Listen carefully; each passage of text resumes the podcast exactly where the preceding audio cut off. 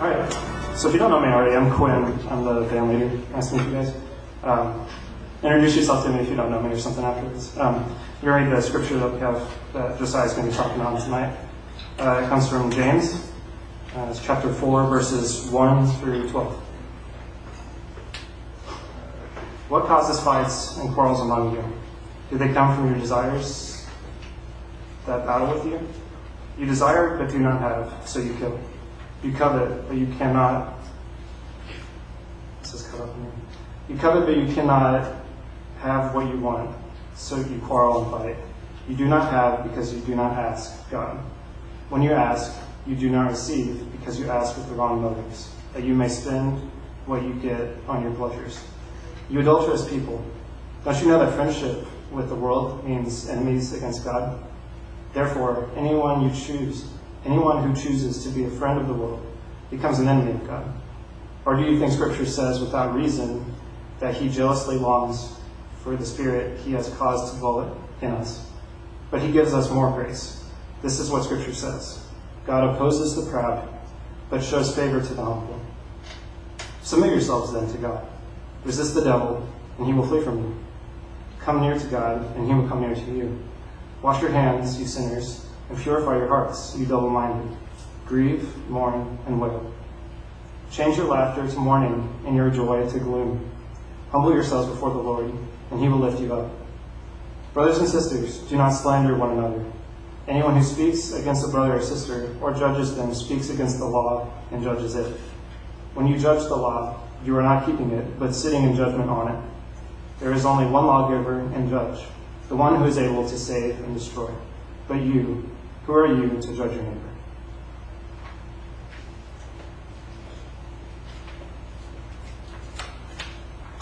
So when I printed that out for Quinn off Bible Gateway, I totally cut off like the last eighth of the page. And so he was doing the best he could to figure out what words would be there if I printed it in the correct dimensions. So let's all give Quinn a round of applause for his band leadership and doing such a good job of reading that. yeah, that was great.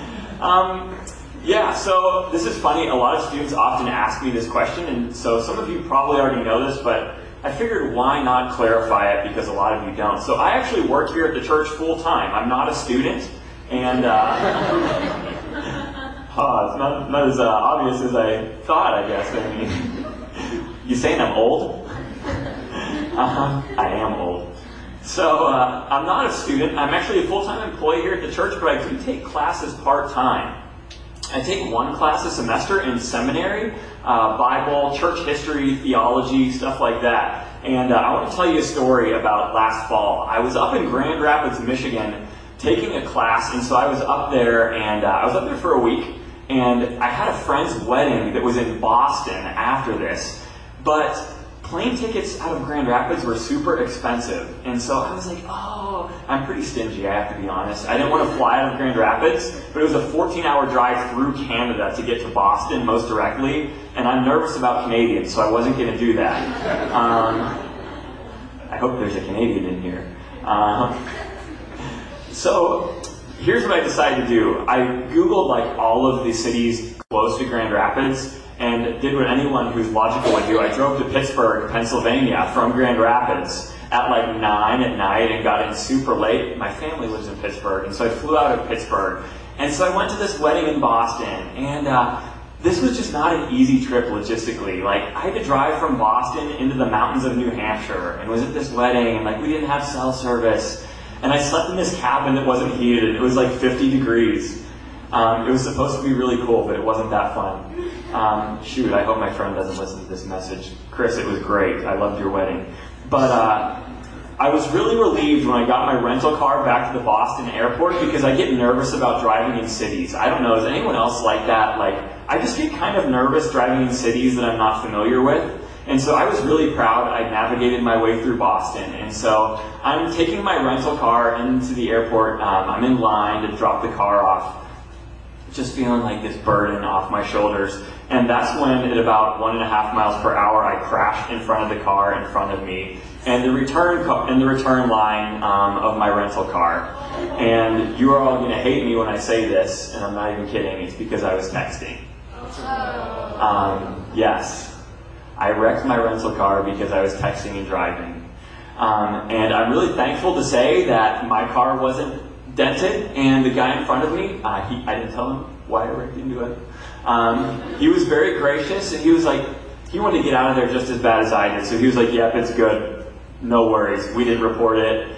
Man, haven't thought about it again." Until I told my wife two days ago, Brittany, I want to tell the story at Connection, so I better tell you first. Don't tell your wife something in in the midst of 80 people for the first time. Um, and so, what is really um, what is really frustrating to me about that story is I had heard the warning like at least 40 times. I'd seen it in writing that many times um, before I paid the price for texting and driving. Um, yet until the reality of what can happen when you text and drive hit home to me, I didn't pay attention to the warnings. Um, and uh, Brittany and I have made a pact. We no longer text and drive or check emails and drive, just phone calls. I know in some states that's illegal, but here in Indiana it's free. And so uh, I'm going to phone call and drive, but no texting or emailing. And I encourage you to do the same. But that's not the point of my sermon. The reason I tell that story is this. Um, we're talking about pride tonight, and props to you for showing up. Because pride is not one of those sermon topics where people are like, oh man, I can't wait to hear about that. Um, let's talk about like God's vision and my dreams. Um, those are the kind of things we get excited about. But pride, this is uh, this is something that is just um, kind of messy to deal with. Scripture gives us these really clear warnings about pride um, and kind of the damage it can do to our lives. Listen to these two verses. These are both from Proverbs. First, uh, 16, 18. Pride goes before destruction, a haughty spirit before a fall. Um, Proverbs and haughty means arrogant, an arrogant spirit before a fall. Proverbs 26:12 says, "Do you see a person wise in their own eyes? There is more hope for a fool than for them." Uh, so these are really serious warnings, aren't they? Uh, pride goes before destruction, but I don't know if you're like me. I don't always feel this sense of urgency about uh, turning away from the sin of pride in my life. It's one of those things where I kind of feel like, yeah, like that's going to disappear in time. I'll get to it when I get to it. And uh, when we struggle with things kind of like substance abuse or sexual immorality or maybe serious anger issues, we see Christians struggling with these things, and uh, we can readily admit the way that they're destroying us and recognize our need to turn away from them. But when it comes to pride, we can kind of tell ourselves this really isn't that big of a deal. Uh, but Scripture is clear that pride is just something that absolutely destroys us it damages our relationships, and it really hurts our ability to fully live in light of God's grace. And uh, I have to tell you, this is something that's important to me to speak to you about because I have seen, um, I have seen pride really just destroy some of my friendships um, because of my arrogance, and uh, I have seen, um, yeah, just the devastating effects of pride in my own life. And I'm thankful that God has grown me in this. But it's been really painful, and I would sure love to spare some of you that pain. Um, there's a school of hard knocks that you can learn the lesson of pride in, um, but there's also a school of wisdom that we can learn from, and that's where I really want to spend some time tonight. And uh, so, first, I just want to look at some kind of a brief synopsis from these two proverbs that we just looked at that give us some real insight on what pride looks like, kind of how it manifests itself. So, Pride is about having a haughty spirit, an arrogant spirit of superiority um, that kind of puts ourselves at the center of it. Um, we find ourselves as the authority over not just our lives, but over lives as others, as we establish these rules that we um, may not even verbalize about what it looks like to really be a righteous person. Um, I love it how that verse says says this. Pride is about being wise in our own eyes. Uh, we create the standards and we hold others to judgment under them. Um, and when they fail to measure up to them, we pronounce judgment over them, even if they don't even know the standards that we're measuring them with. Um, and this just absolutely leads to destruction. It destroys us from the inside out. It cripples us. It condemns us as we put ourselves in this position we're never meant to hold. Um, we can be prideful in our words. We can be prideful in our actions. Uh, we can be prideful in our spirits. And we just have to recognize that this call uh, to turn away from the sin of pride is just uh, something that can allow us to experience great freedom in Christ. Um, and even knowing that, this is still really tricky. And it's so tricky because pride is absolutely deceptive, isn't it? Uh, we can be totally blind to pride and its presence in our hearts and in our attitudes. Here's a verse that summarizes that really well. Jeremiah 17:9 says, "The heart is deceitful above all things and beyond cure. Who can understand it?" Um, but here's what stinks even more. While we can be blind to our own pride, others may see it in us very clearly. Uh, Jesus sums this up in the Sermon on the Mount in this statement. Why do you say to your brother, Let me take the dust out of your own eye, and all the time you have that stick in your own eye? Um, we can really notice others' flaws, but be totally blind to our own as a result of our pride. Uh, one reason we often don't notice this pride in our lives is because we really think it's well founded. Um, we don't recognize it as pride. We really um, are proud of ourselves and how good we are and how consistently we uphold our rules that we've established for ourselves. Um, maybe it's responsibility. Maybe it's um, ethical consistency, uh, just consistent moral behavior. Uh, we can establish these rules, hold ourselves accountable to them, and hold others accountable to them, and really um, find ourselves being judgmental and arrogant when they don't measure up to the standards. But what makes this even more difficult is we know that we don't measure up to our own standards all the time. So not only are we damaging our relationship with others, but we're mad at ourselves when we screw up at achieving our own standards of righteousness. This is a vicious cycle. Uh, pride absolutely destroys us. We take these good things like right belief, um, moral behavior, and just consistent ethics and personal responsibility and become the arbitrators over lives. And this totally uh, leads to us becoming judgmental and arrogant um, when that is something we would absolutely never want to be. We may not even be aware of the judgmental and arrogant attitudes that we have just as a result of the pride in our lives. Um, and this is something that I can totally recognize myself having done, and I know that it's something that I still do more than I, uh, by God's grace, would love to see myself overcome doing this. Isn't it a lot easier to forgive people of sins when we struggle with those sins ourselves? Um, but when we see people struggling with sins that we don't really identify with, it's like really easy to look down on them. Um, man, I sure can have an easy time forgiving some sins, but then there are other ones where that's there's a real stigma attached to that, and I don't know how you could really call yourself a Christian and struggle with that. Uh, that is pride. That's pride. Uh, the verse that Quinn read earlier for us so masterfully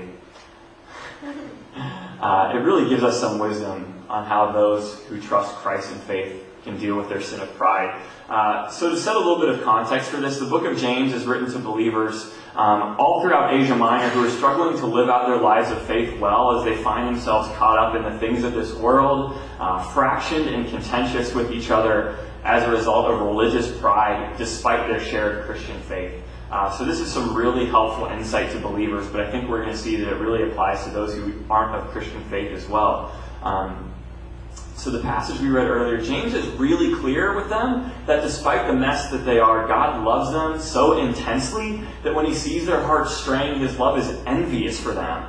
He wants them to experience his love and grace so much that he pours out his spirit bringing His will to fruition in their lives, even when their hearts may not be in a place that they seek it for themselves. Uh, this is really powerful. Uh, he expresses it like this in James 4 6. God opposes the proud, but gives grace to the humble. Um, how is that a statement of love? Um, man, experiencing love in this way can be incredibly painful. God opposes the proud, but gives grace to the humble. Uh, when I was kind of preparing for this, I was reading through a commentary on this passage, and they kind of were looking through the original language that this was written in, the original Greek, and the author told, uh, I learned from the author that the word oppose can be more literally translated to mean to rage in battle against. Uh, that is strong. Uh, so James 4 6 could read, God is in battle against the proud, but gives grace to the humble. So, what we see here in James is that God wants followers of Christ to experience the fullness of His grace so much that He will literally battle against the pride in our lives until we turn to Him. A person may well be saved through faith in Christ, but as long as their pride and self remains, there's going to be a degree to which that person is not fully able to experience His grace. Um, this process is painful, but it's something that we need to experience. And Hebrews 12:6 summarizes it really well. Uh, God disciplines those He loves. You've heard that before, and this is totally what happens. Uh, God battles against our pride, making us humble so we can experience His grace when we trust in Christ. And uh, man, that is the school of hard knocks way to learn to trust God and grow in humility rather than be um, okay with our pride and allowing that to be something that dominates um, our lives and our relationships. But this passage in James also gives us uh, this path to wisdom to guide us how to grow in humility in such a way that we can better live as followers of Christ in our relationships and enjoy relationship with God more. Um, James instructs these people to repent of their sin and recognize their pride uh, for this backstabbing, kind of community destroying and witness ruining sin that it is. Uh, that's what pride does.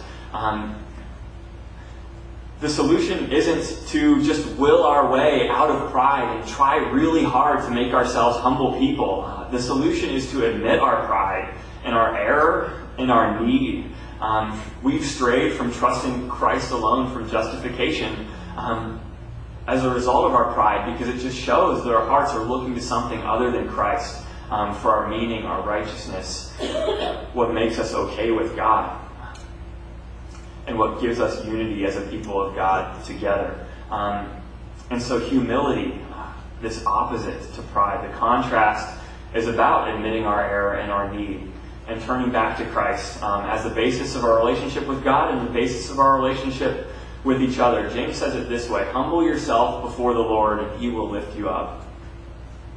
And this is a this principle is really at the core of what Christian faith is all about. Um, in Jesus' Sermon of the Mount that I referenced earlier, uh, there's a series of statements called the Beatitudes that Jesus uses to talk about what the kingdom of God is like. And he says in the first Beatitude, Blessed are the Spirit, blessed are the poor in spirit, for theirs is the kingdom of heaven. And this is the same principle the principle is this if you want to live in the fullness of God's grace for you in Christ, you need to recognize your complete bankruptcy without God. Have you humbled yourself before God? Have you admitted your need for Him? Um, this is a question that we often ask ourselves when we first come to Christ, but sometimes, as those who are walking down the road of faith, um, we can forget that that's who we are. Um, that we are a people who has admitted our need um, and our complete bankruptcy apart from God's grace. And uh, when we stray from remembering that, that's when pride in our hearts can really develop. And so we're called to humble ourselves in light of the Lord, and He will lift us up. Um, so when it comes to thinking about pride, um, all of our pride is destroyed as we continually look to Christ alone as the basis of our righteousness. Um, and that's something that we have to do continually. Um, none of us have anything to boast in other than the cross. All that we are and all that we have is a result of who God has made us in Christ. Ephesians 2 says it this way We were all by nature deserving of wrath, but because of God's great love for us, God, who is rich in mercy, made us alive in Christ, even when we were dead in transgressions. It is by grace you have been saved. And uh, there's a pastor I really like to read. His name is Jack Miller, and he says it this way. Um, I like his not cynicism. I like his uh, satirical way of writing. Uh, he says it this way: "Cheer up, you're a lot worse off than you think you are, but in Jesus, you're far more loved than you ever could have imagined." Uh, that's beautiful truth. Um, we're a lot worse off than we think we are, but in Jesus, we're far more loved than we ever could have imagined. There's no point in your life where you progress past your need for God's grace. And this gospel is the foundation of the entire Christian life. It's not something that we ever move past. Um, to use some fancy theological terms, not only is our justification um, this concept of our basis for a right relationship with God, that's what justification is about. not only is that all about God's grace, but so is our sanctification, which means our growth in godliness as God's people. Um, so not only is the way in which we come to relationship with God about His grace, but the way in which we grow as His people into His likeness is about continually remembering what He's done for us in Christ and looking by the gift of His Spirit to work inside of us and change us to become more like Him, all because of His grace. And so, as we seek to grow in humility and see this pride in us diminish, um, we must keep our eyes on Christ alone and continually admit that spiritual bankruptcy um, that is who we are without Christ. Uh, that's the secret sauce for humility, guys. Uh, preaching the gospel to ourselves every day. Uh, so, to think about this whole process of growing in humility, uh, I have to tell you, there's no one I've ever met who really desired to grow in humility who has ever expressed a satisfaction with where they were at in that quest. Um, it's kind of like asking God to grow you in patience. That can be a really dangerous prayer to pray because oftentimes the way God will do that can be through a really tough process. Um, growing in humility can be a difficult process. Um, and we can often feel like we're not really moving in the right direction because the more that we want to move in that direction, the more acutely we aware, the more acutely aware we become of our sin inside of us. Um, we repent of that sin, but we become more and more aware of it. So to an outsider, maybe you look like you're just getting better and better. And um, to you, you're like, wow, I am an absolute mess. I am so much more aware of my pride. Maybe God's answering your prayers. um, and the fact that you're experiencing that. Uh, so this is really tough. Um, but I want to encourage you with this. Um, humility isn't supposed, it's not a destination that we arrive at. It's a process that we're called to walk in um, with God alongside of us. Um, so maybe you're feeling like, wow, I am super prideful. And you're right. Um, we all are. We struggle with this. But by God's grace, where you are now is not where you're always going to be. And we can see major victory. We can see major victory in this. And I'm really thankful for the way God has um, humbled me. It's been really painful. Um, I wish I didn't struggle with the pride that I do to the same degree now, but I'm sure He will continually humble me. Um, sometimes through the school of hard knocks, but I sure hope that He can grow me in wisdom and spare me some of that pain. Um, and so, as a people, uh, let's pray that God would make us humble, uh, that we might love each other better, um, and that we might be a better witness to the world of our unity in Christ and um, convey accurately who God is. Um, this can be really tough, but God is with us in the process. And maybe you all have heard this hymn. There's a hymn called Amazing Grace. John Newton is the man who wrote that. Um, he wrote this hymn back in the 1770s called I Ask the Lord That I Might Grow. And I just love the way this hymn sums up this concept of growing in humility. Uh, so listen to the lyrics of this song. He says, I asked the Lord that I might grow in faith and love and every grace, might more of his salvation know and see more earnestly his face. 'Twas he who taught me thus to pray, and he I trust has answered prayer. But it has been in such a way as almost drove me to despair. I hoped that in some favored hour at once he'd answer my request, and by his love's constraining power subdue my sins and give me rest. Instead of this, he made me feel the hidden evils of my heart, and let the angry powers of hell assault my soul in every part. Yea, more, with his own hand he seemed, intent to aggravate my woe. Crossed all the fair designs I schemed, blasted my gourds and laid me low. I don't know what a gourd is, but that does not sound good. Um, Lord, why is this? I trembled, crying. Wilt thou pursue thy worm to death? This in, tis in this way, the Lord replied. I answer prayer for grace and faith. These inward trials I employ from self and pride to set thee free, and break thy schemes of earthly joy, that thou mayst find thy all in me.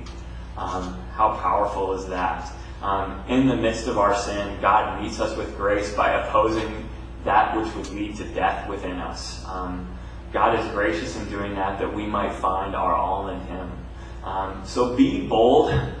This takes some boldness. It takes some courage to ask the Lord to grow you in humility. Um, it's going to sting. Expect that.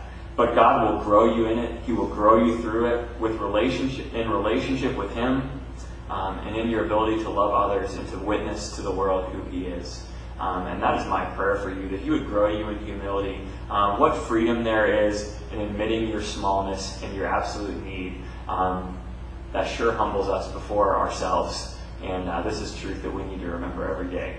Uh, let's pray together. God, um, we thank you for your word, that you convict us of our sin, um, that manifest, manifests itself in the form of pride. Uh, Lord, pride leads us to destruction, but um, humility is recognizing our need for you and our complete bankruptcy without you. Um, you humble us, God, as we recognize that there is nothing in ourselves that we can boast about other than the work of Christ on our behalf. Um, and the newness of life that you give us and your spirit at work inside of us that we might live in such a way that honors you and serves this world. And uh, Lord, I pray that as we experience these inward trials, um, that you might send our way to set us free from self and pride. Um, that you would break our schemes of earthly joy, the things that we look to other than you to give us meaning, to give us hope, the sense of righteousness, that you would lay us, um, you would humble us, that we would lay them down and find our all in you. And uh, we trust that you are faithful and able to do that. We pray this in Jesus' name. Amen.